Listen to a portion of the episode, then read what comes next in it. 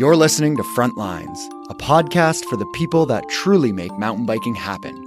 Not the riders, racers, or product designers, but the builders, advocates, and the often forgotten board members of your local mountain bike trail association.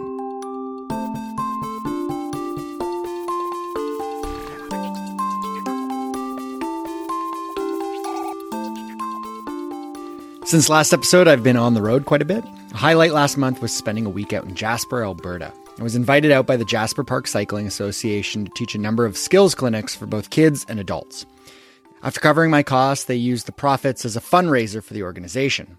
Jasper is an amazing town with a great trail network, but they lack a professional mountain bike instructor. I'm excited about the prospect of returning next year, and the experience got me thinking about how many other communities might be in a similar situation. Now, as for the podcast, I want to thank Kyle Lawrence and the Shenandoah Valley Bicycle Coalition for their financial support. I'd also like to thank Drew and Jacob for their continued monthly support. As a reminder, you can donate to the show via PayPal. There's a link to that in the show notes. It really helps. I'm excited about this episode. I find my own advocacy work is more and more focused on cycling as transportation rather than mountain biking. That said, when the two things overlap, that's where my interest really peaks. And so, with that said, as always, I'm your host, Brent Hillier, and this is episode 87 of Frontlines.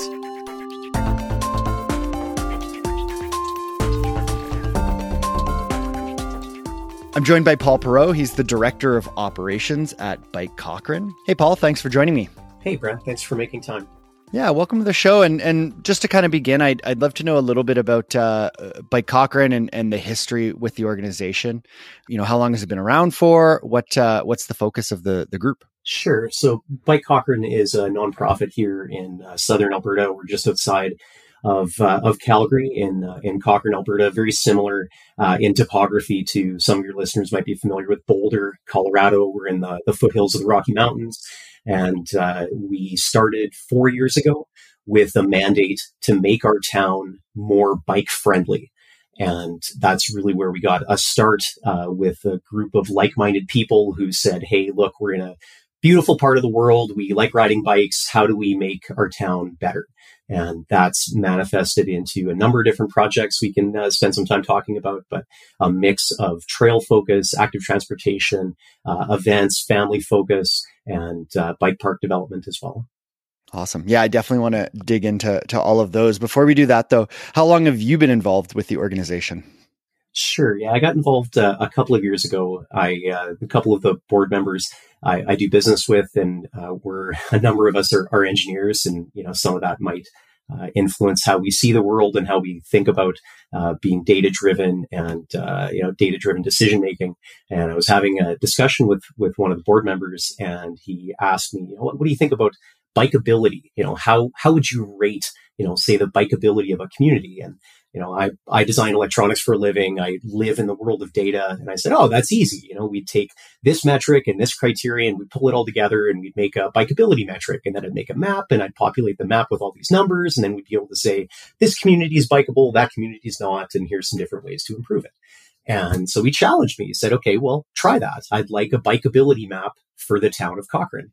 Hmm. So I started digging into it. I, I spent time uh, researching, learning active transportation literature, trying to understand uh, GIS mapping and all the different metrics. And it turns out it's not that easy in a fast growing community in Canada to actually develop a bikeability map.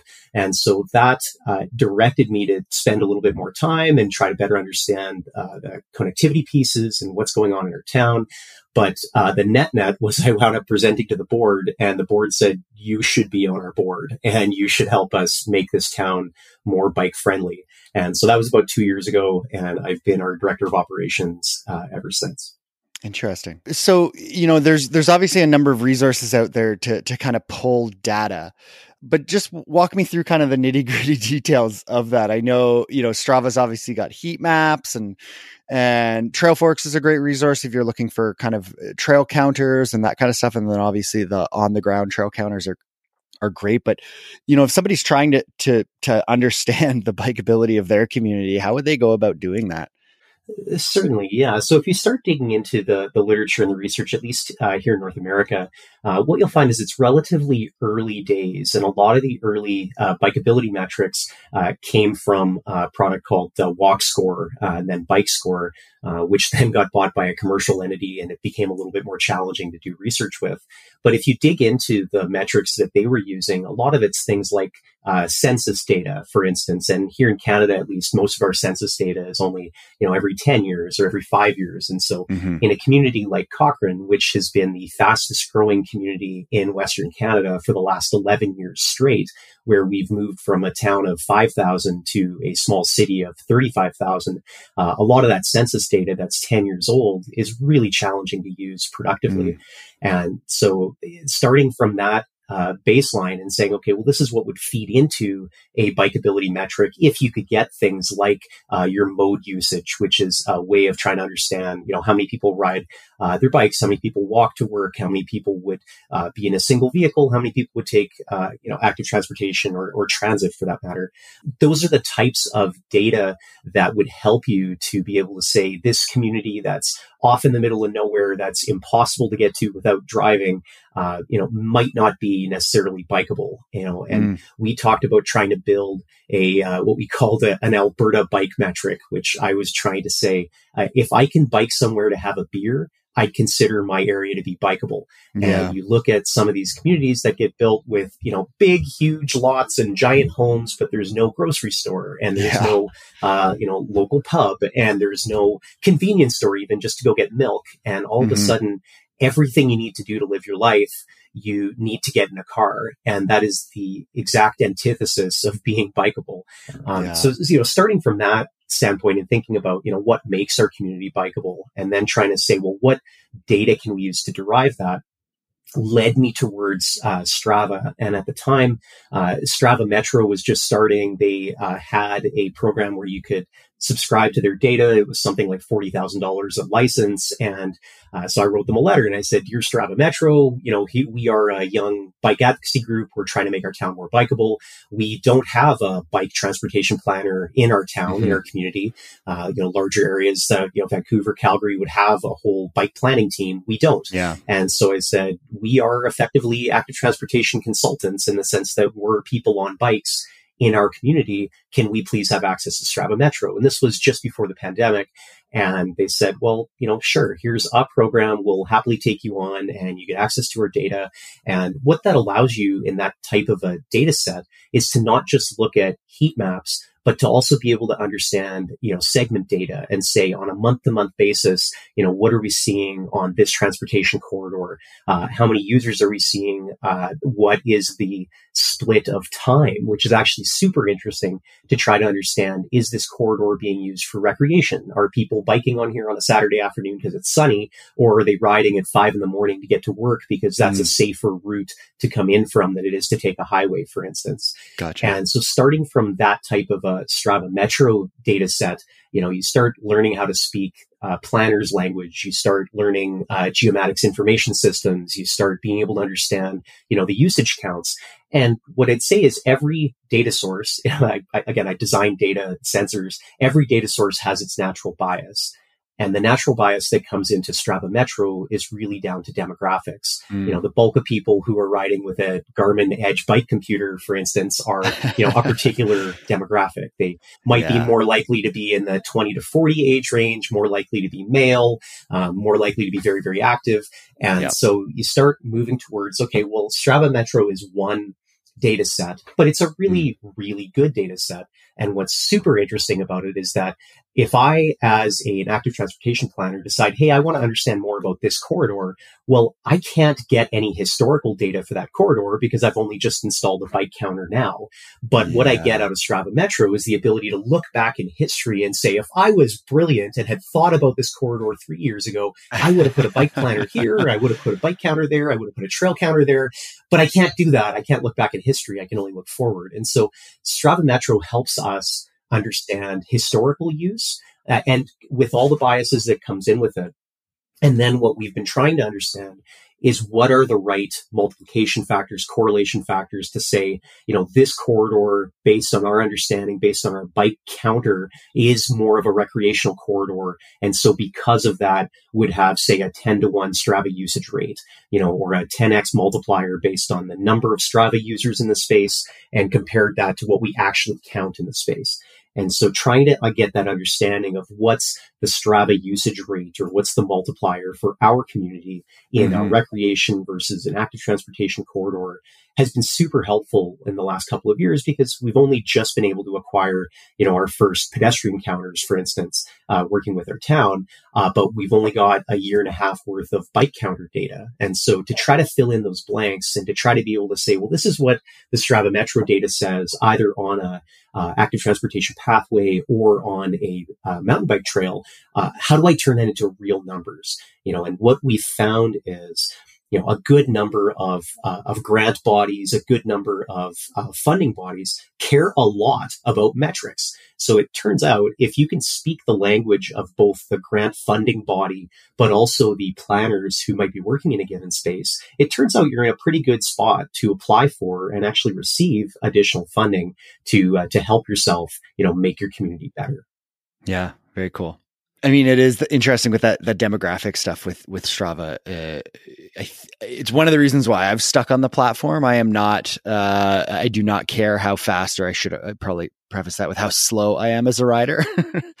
but it, it's one of those things where I'm often right. yeah I'm often out riding with my son and I I think you know this is the kind of stuff that I want to make sure is on there. I look at it as as like voting, right? And I think you know we we deal with the same issues with not enough people turning out to vote, but I think I think more people need to think about using some of these platforms and it's a great way to kind of vote by riding and and I I would always stress that when it when it would come with Trailforks and and people riding on the trails is like just just make your voice heard and and and get that information out there. And uh, one of the things that I was sitting in a, a, a transportation committee meeting uh, in my municipality, uh, I think last week, and um, one of the things they shared with us was um, uh, we have a, a, new bike share program. It's an e-bike share program. It's it's run by Lime, but they put the the Strava Metro heat map right up next to the the Lime heat map, and because the Lime riders are capturing a huge swath of people and every single ride, not just people that are necessarily tracking the ride on Strava,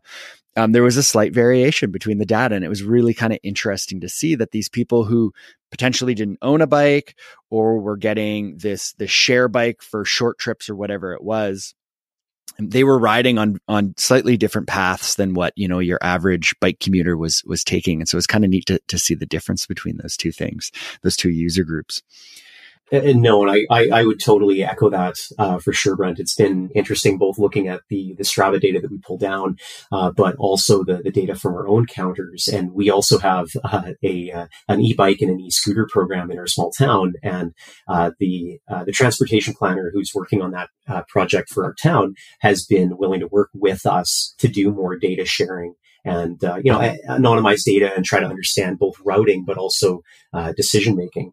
Um, one of the programs uh, that we decided to in, engage on with our active transportation committee was a bike to school project uh, last year, and through uh, surveying uh, the 12 schools in our community, we got really really rich data. Not just you know what community are you from, what school are you going to, and that gives us destination and origin, but also, you know, what are you finding are challenges or barriers in terms of safely uh, getting your your child to school? And what was super interesting is trying to piece that data together and understanding why is this person who's going from this area of our town to this school complaining about the safety on this part of the network because there's zero reason they should be there. And what we learned from that project is that there's big value in us publishing what we call safe routes to school maps that help our community where you know, you know we're as i've mentioned a very fast growing community. A lot of our residents haven't been here a long time. And because we don't have a wayfinding program on our pathways yet and that is something that we applied for grant funding with our town to to help resolve this year we've got a lot of people who are places that they shouldn't be um, because they simply don't know that there's a safer route out there you know. And so one of the things that we can provide to our community is a sense of look we, we, definitely don't have a perfect transportation network yet but in the meantime you know here is the safest way we can figure out to get your kids from network a or neighborhood a into uh, into school b. And that's something that we published on our website last year and saw you know an awful lot of uh, engagement from our specifically elementary schools in our community. Yeah that's great. Bike Cochrane, you know, sounds like this organization that's really kind of doing both of of the mountain bike advocacy and and and just the cycling advocacy. Did one come first or was it always together? Yeah it's a great question. So when we when we first got started with bike cochrane one of the questions was how do we do a first project? How do we show competency to our stakeholders to our community to our town to our town planners and say look we're a legitimate organization where we don't want to be a, a complaining organization who's just, you know, saying, Hey, I, I want more pickleball courts, for instance. You know, we want to be an, a, a society that's saying we want to be part of the solution. And, you know, here's a plan, here's a problem, but here's some potential solutions.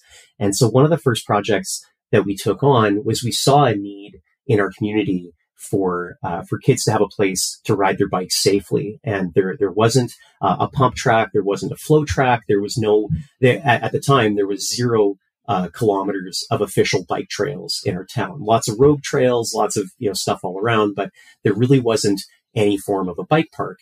And so we looked around, uh, found a few spots within the town's park network, proposed to the town, hey, look, we'd like to work with the town on building a bike park. And they said, that's great. We're not ready to engage with you yet. Uh, maybe come back in a couple of years. We're still busy trying to keep the lights on because our town's growing too fast. They said, okay, well, I don't want to wait until our town's ready for this. So we approached a commercial developer uh, who happened to be the, the landlord of, of one of our uh, one of our board members, and said that look, you know, you've got some uh, some private land here that's not being used, that's targeted for future growth. Why don't we enter into a deal where we will build, maintain, and ensure uh, a bike park on your land that can actually wind up being a really cool uh, feature benefit for your uh, other uh, le- uh, tenants and uh, you know we'll build it we'll we'll fundraise for it. And so we put together a hundred thousand dollars of uh, in kind and uh, and donations and grant funding from a lot of different people in our community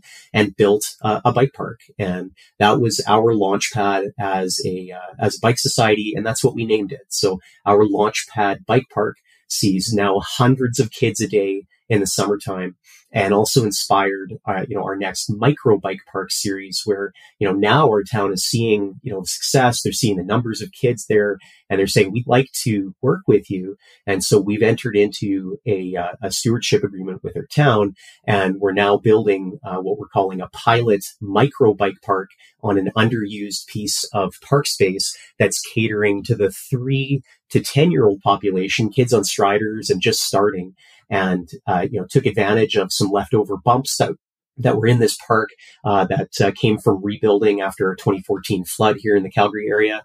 And uh, we added some berms, some skinnies, uh, ladder, uh, some whoop-de-doos, and our uh, our mountain bike ambassador who pushed that project forward. You know, it's it's almost ready to to open. And you know, we've gone from having this little piece of underutilized space to with the right vision and you know the right partners in the town we now not only have a, a fantastic pump track you know in the middle of our town we're also starting to put together smaller micro bike parks in places where where kids can use them and ideally where they can actually bike to get there with their parents and then you know reduce the amount of uh, of driving that they're doing in our town mm, mm-hmm. Mm-hmm.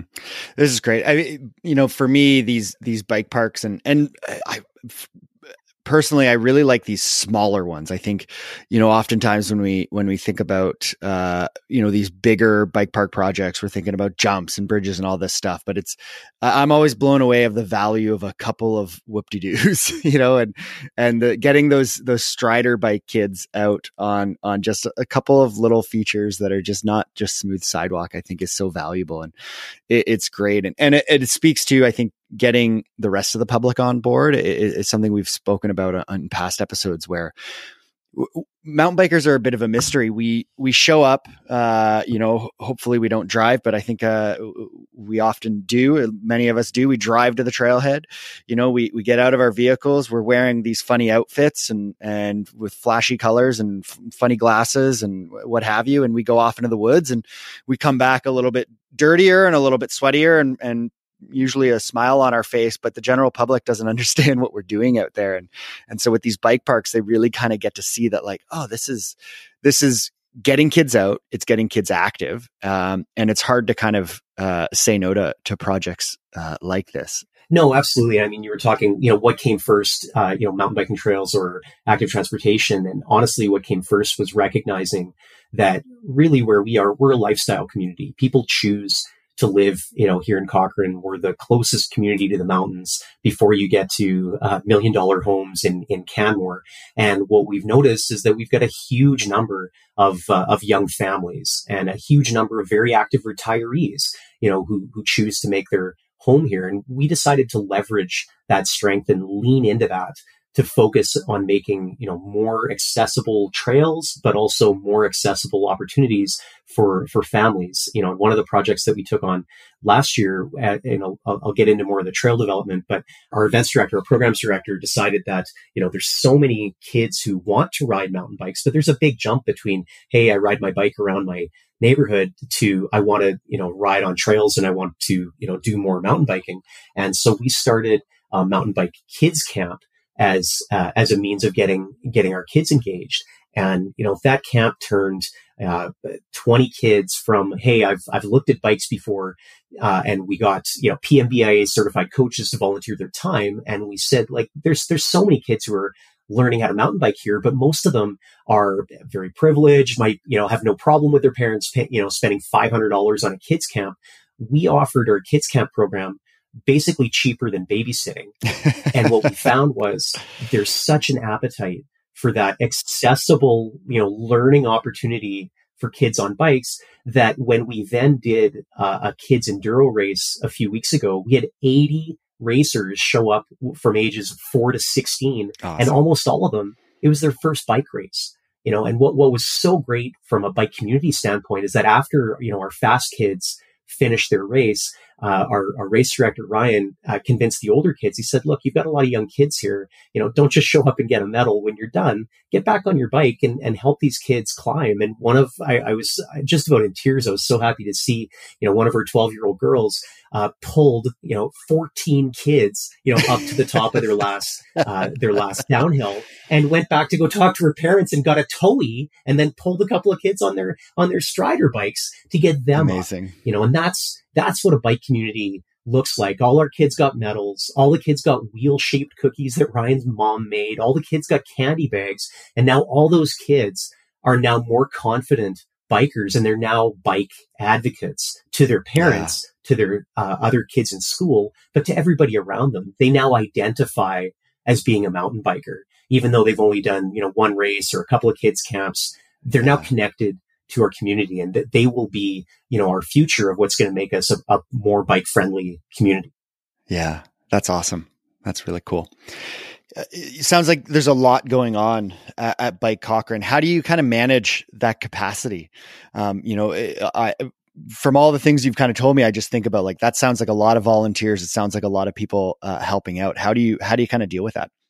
Yeah, that's uh, that's honestly the critical question coming out of our annual general meeting next year or last year, and thinking about, um, you know, what do we want to accomplish and how do we get there. Um, one of the things I tried to do last year was actually tabulate some of the hours that I was committing and that our board was committing to, to Bike Cochrane. And some of that came from my, my wife calling Bike Cochrane my mistress and realizing, okay, I need to be careful about managing the amount of time that, you know, all of us put into this society. We all love it, but we all have, you know, work lives and family lives and we mm-hmm. need to manage that. Mm-hmm. And so one of the things we came out of our AGM saying, you know, we want to go from having zero kilometers of legal bike trails to 12 kilometers, which is what we have right now. And next year, moving up to 35 kilometers of legal official mountain bike trails in our town.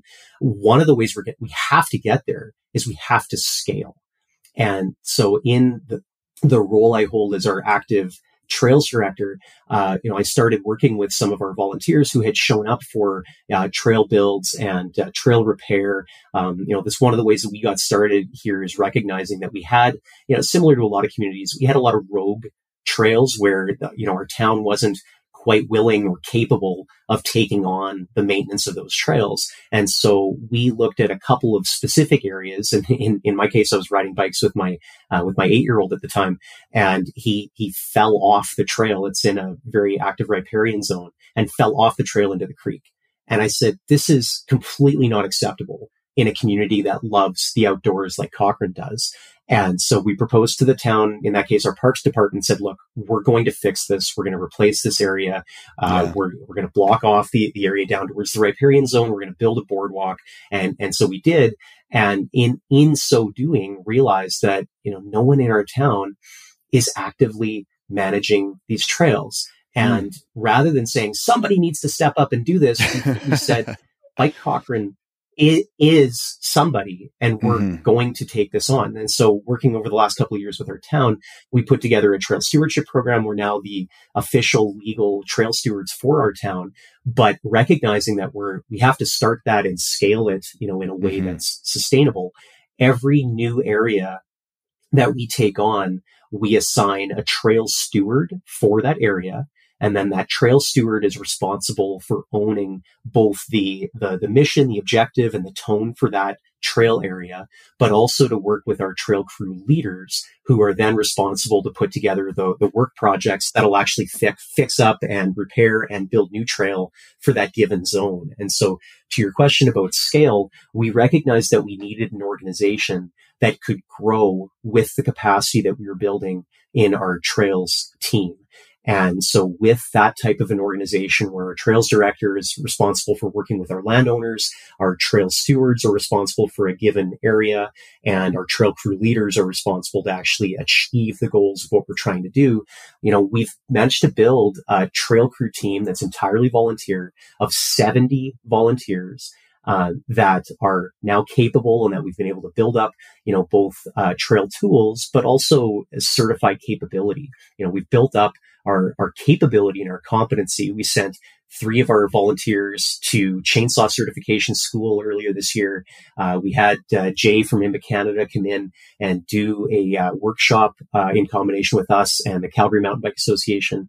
And we've been able to help build some of our volunteers' capacity and competency so that as we're working with our, our landowners, uh, you know, we, we A, come across as competent, but B, we're actually not just either repairing or building trails that we're just going to have to go back in and fix and spend more of our volunteer time in the future. So, you know, our goal is to be in a spot where we're, you know, developing and, uh, and maintaining trails to a higher, uh, we say insurable standard, but also a standard that means that we're not constantly having to fix up the same trail multiple times so that we can then focus on, you know, making more trails for, yep. for our community. Yeah. Yeah, interesting.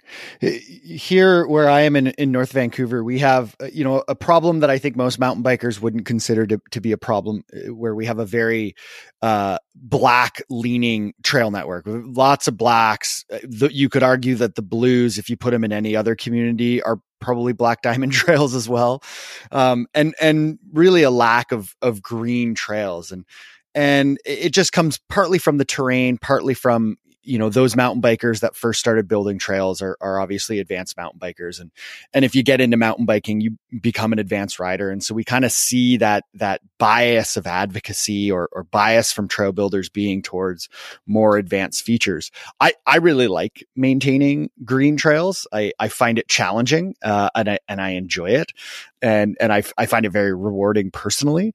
But we struggle, I think, a little bit as an organization to to really get that kind of engagement. And even when we put out a public trail day and it's on, you know, uh, for example, a trail like Executioner, we get lots of people coming out to that trail. But when you try to get people out to a trail day on something, you know, called roadside attraction, and and you can probably read into the trail names of what they're rated.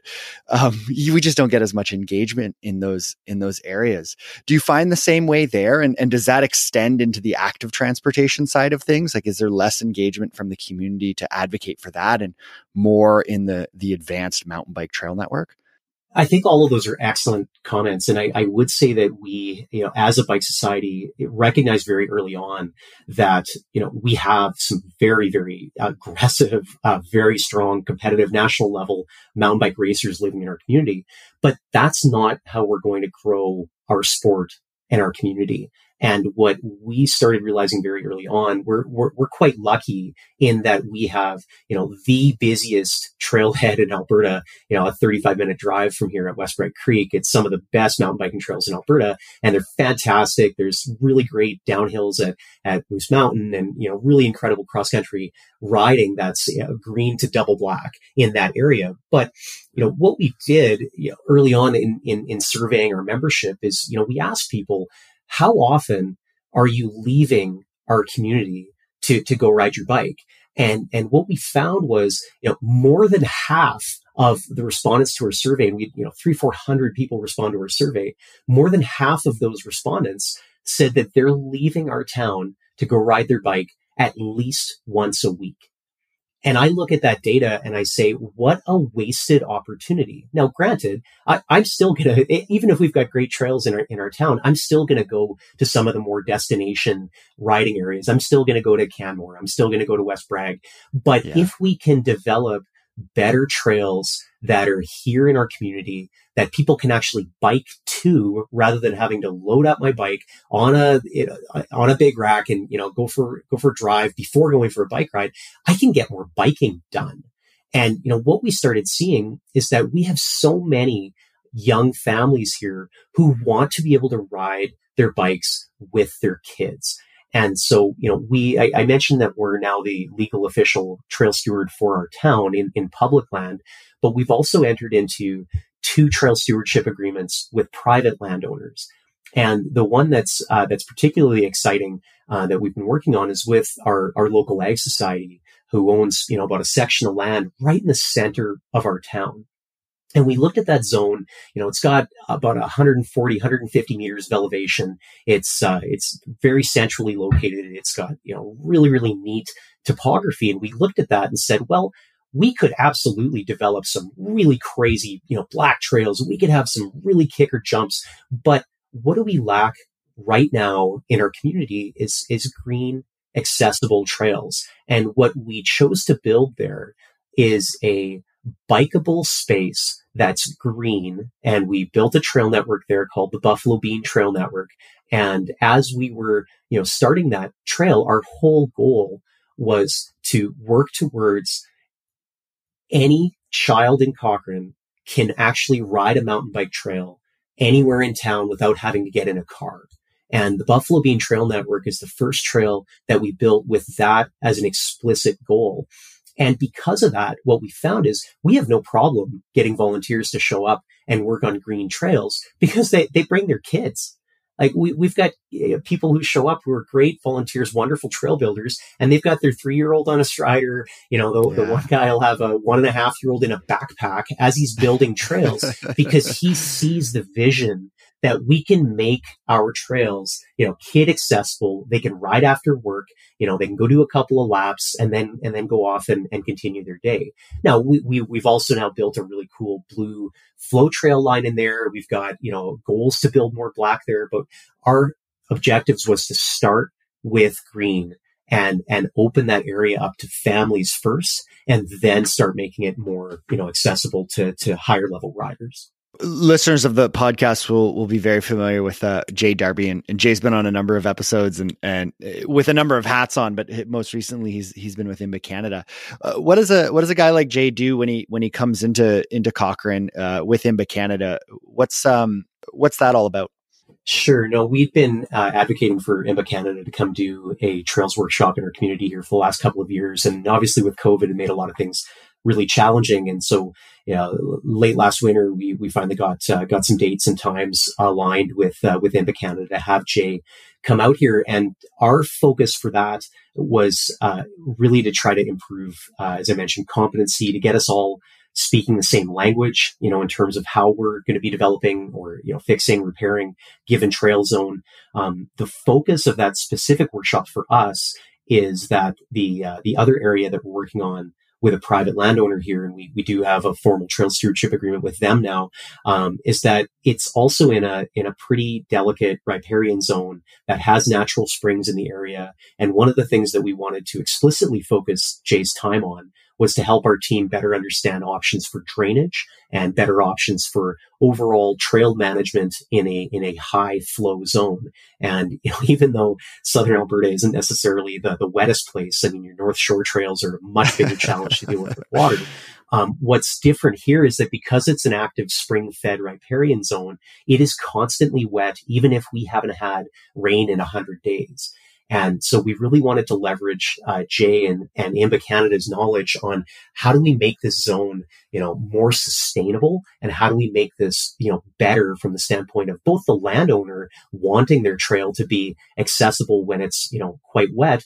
But, you know, we looked at it and said, even if we're able to improve you know, that particular section of trail and make it more open, say 30 days or 40 days a year, that's really opening the door for more, you know, introductory bikers and more people to be using that space and uh, also to have much less damage, you know, done on that trail. So, you know, what Jay allowed us to do was to look at a given trail section that we were honestly quite challenged by. We weren't sure what the right solution was. Is it, you know, to build a giant boardwalk system and try to go through there? Is it to try to individually manage and deal with a bunch of, you know, specific drainage issues? And what Jay helped us realize is that all of those are options. It's really just a case of understanding what's your objective in this area. Is this intending to be a green trail? Is this intending to be a blue trail? And then let's work through that trail objective, you know, as a means to understanding what are our users trying to do in this space? What's the landowner's goal? And then, you know, help us come to a better uh, solution there. And so, yeah, we were super happy to have Jay out here. What was also, you know, great is I was able to to bring Jay to all of our uh, trails in, in the area. He got to ride at, at Buffalo Bean at our uh, at, at our new area there, and his comment was, "Paul, like what's incredible that Bike Cochrane's done here in in just four years is that you've built a trail right in the middle of town." And he said every town in BC should have a Buffalo Bean here's a you know beginner accessible wonderful place to ride your bike that kids can bike to safely now we definitely have other challenges in the active transportation front to make that area more accessible but there's multiple neighborhoods in our in our town who can send their kids to go bike by themselves when they're 12 years old to go ride at Buffalo Bean. He said every community in BC should have a Buffalo Bean, and you guys should be so mm-hmm. proud that you've been able to build yeah. that so quickly. Well, he was, I mean, he was so impressed with that. Like he, not shortly after that, maybe even that day, he, he, you know, sent me a text and said, you got to talk to these people. They're doing some pretty amazing things in, in Cochrane. So it's a, it's a testament to, I think, what you can do when, when you've got, uh, the right attitude and you're coming at it from, from a really good perspective. I think sometimes I, I envy the newer organizations a little bit because you can kind of start from this, start from scratch and, and really just figure out what is the priority? What do you want to do rather than trying to turn some of of these organizations that are old ships that uh, that don't like to turn as quickly and pivot, and it's hard to kind of get that uh, that old guard maybe out or or to kind of adjust the focus a little bit. But yeah, he was he was really impressed with with what uh, you've you've done there. What's the what's the plan for the future? What's on the horizon for Bike Cochrane? Sure. So as we've been uh, continuing to expand uh, the legal trail network that we have, I mentioned we went from zero kilometers of official legal trail here in town to, to 12 kilometers this year and moving towards 35 kilometers next year. We have uh, an active trails uh, plan uh, process that we're working on uh, with our town right now. Uh, we are continuing, like I said, to work with a number of private landholders as well. And, you know, our goal is to increase the amount of riding that our members in our town uh, can do here without having to get in a car. So on, on the trail side, our, our objective is really to scale up uh, our trail steward program, our trail crew leaders program, build up the, the capacity of our trails team to actually get work done and, and to continue, you know, down that path, both of making the trails that we do have uh, better and sustainable, but also to be looking at a given space as we get uh, trail approval to start looking at, you know, what do we want here? How are we going to build this, uh, this cool contour trail? How are we going to connect this part of the network? You know, so we've got lots of great ideas in terms of what we want to do on the trail side. But I think one of the comments that uh, one of your previous guests, uh, Dave from Valley Life Recreation, said is sometimes the boring work, as he called it, is the only way to move forward. You know, yeah. and, and Jay talked through with us, you know, the 14 steps of building trails, and like the first 12 of those don't involve a shovel and a pick, right? yeah. Your, your first step yeah. is you you have to be willing you know, to spend time, you know, reading and analyzing and understanding, uh, you know, the the previous um, programs and the previous uh, plans that have been written in your town. Understand, uh, you know, what uh, what the neighborhood structure plan in a given area looks like. You know, read your town operating budget and capital budget. Uh, interview, talk to your town council members and your mayor, and understand, you know, how much social capital do you have as your as your local trails organization. You might be viewed as a real leader in your community and you're not leveraging that. You know, find out who owns land near your community and whether their interests overlap with yours for sustainable trail development. Uh, one of the private landowners that we were working on uh, with the trail workshop is, is right next to our town. They're actually in the neighboring county, but you know they've got a similar concern that we have is that they've had people on their private land and they said we don't want to tell them not to, but we want our land to be more sustainably managed. And, you know, this is a, a wonderful, you know, local community that, that owns uh, th- this particular piece of land. But, you know, we, we would have thought initially, oh, there's no way we'll be able to build trails with them. But as they saw our passion for sustainable trail management and uh, for the ability to actually make trails that are that are going to help not just people on bikes but people walking people running trail runners people walking their dogs they realized that people only care about conserving an area that they can actually experience. And, you know, that's one of the things that's helped us, I think, connect with both public and private landowners is that we're not just bikers. You know, we're, we're people who care about conservation. We're people who care about riparian zone management. And yeah, we happen to like riding bikes, but you know, the piece that brings us all together is realizing that we really value the conservation of open spaces and that we really value what we have in our community and we want to make it better. We don't want to make it worse. And so thinking about the boring work, you know, as Dave was talking about, you know, being able to, to look at, you know, what is your town saying that they want to do? And it turns out our town has been saying, you know, we really value neighborhood connectivity. We really value pathway planning. And you look at the last 10 years and our town hasn't built a single new pathway. And I said, okay, well, there's a disconnect between what our elected town officials are saying and what they're actually doing. And, you know, so we've taken that disconnect and help them figure out that there was a gap there.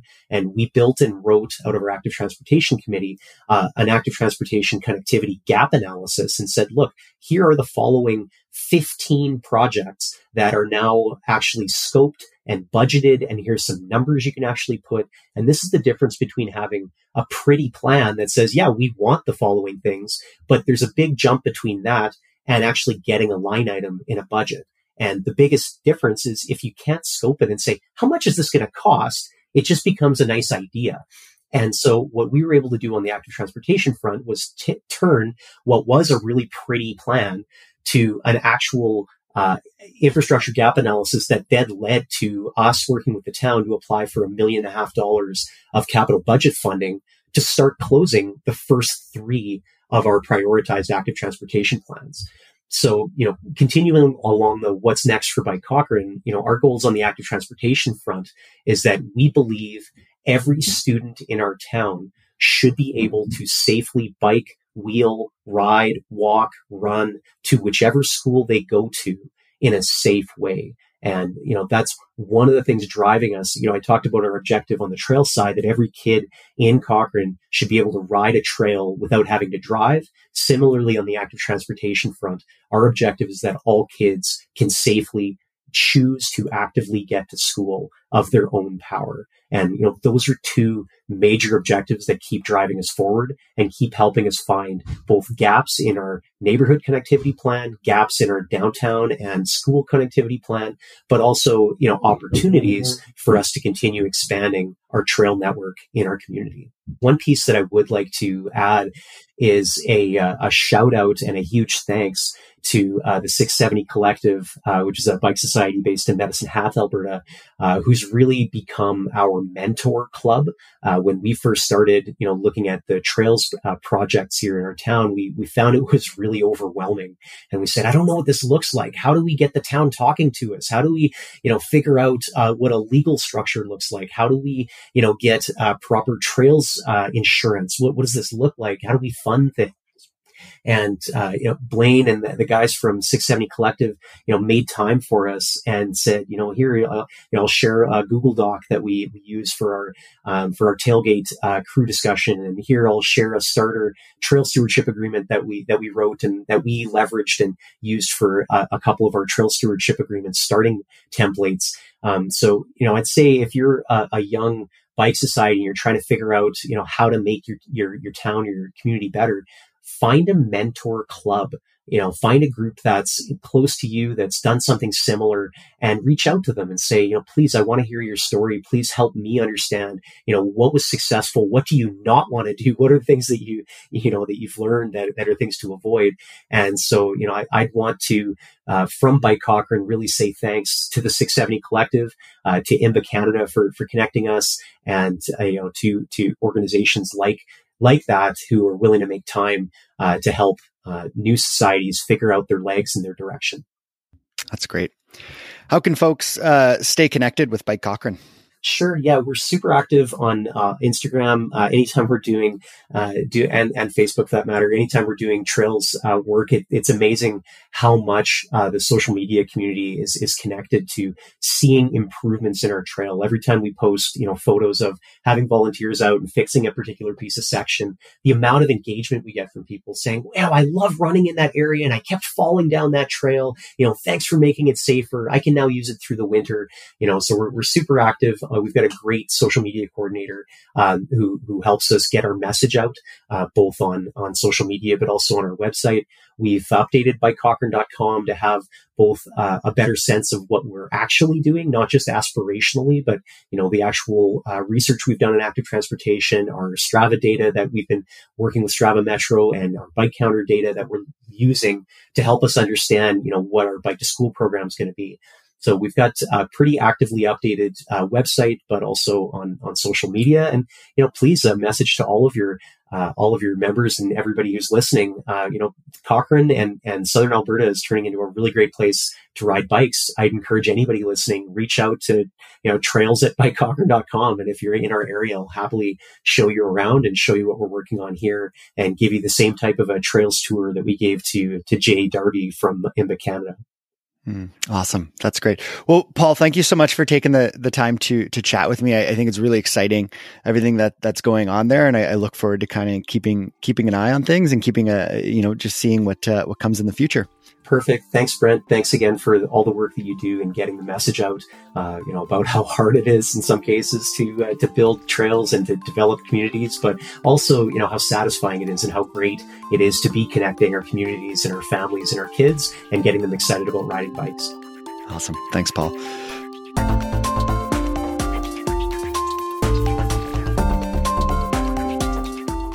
This episode of the podcast was recorded on the traditional territory of the tsleil Squamish, Musqueam, and Stolo nations. My guests joined me from the traditional territory of the Blackfoot, Stoney, Ktunaxa, and the Tsuut'ina. If you're curious to learn more about the traditional territory that you occupy and recreate on, then visit native-lands.ca. Like always, you can find the show on Facebook, Instagram, and Twitter at Frontlines MTB.